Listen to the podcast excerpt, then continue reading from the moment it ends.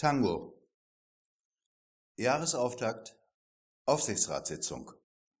Anwesend ist neben den vergreisten Aufsichtsräten und ein paar Politikrentnern Signora Antonia Battista Nemo, eine bekannte argentinische Tango-Tänzerin. Sie ist die Aufsichtsratsvorsitzende, eine späte und seinerzeit ziemlich junge Ex-Gattin von Nemos Vater. Ihr Alter zu erwähnen verbietet die Höflichkeit, Ihre Erotik zu spüren, ist jenseits von Zahlen. Apropos Zahlen. Antonia, so flüstern manche, versteht ziemlich wenig vom Geschäft.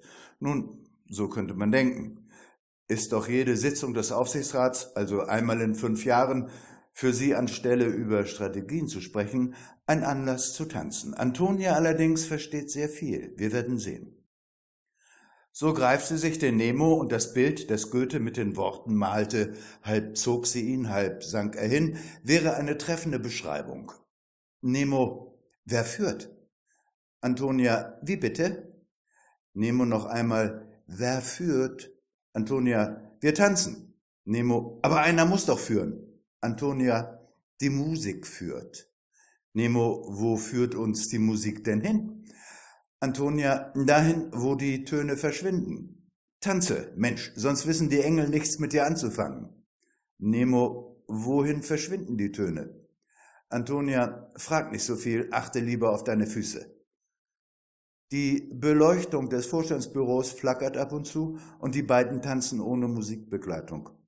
Braucht es auch nicht, meint Antonia später. Musik beim Tango-Tanz entsteht von allein in den Menschen, die diese Musik in sich tragen.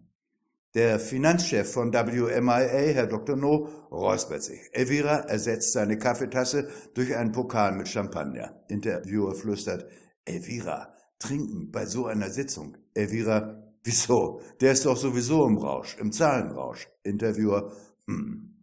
Nemo setzt sich nach einer Weile erschöpft in seinen Sessel und Gott sei Dank fällt ihm ein, dass er zum nächsten dringenden Termin muss.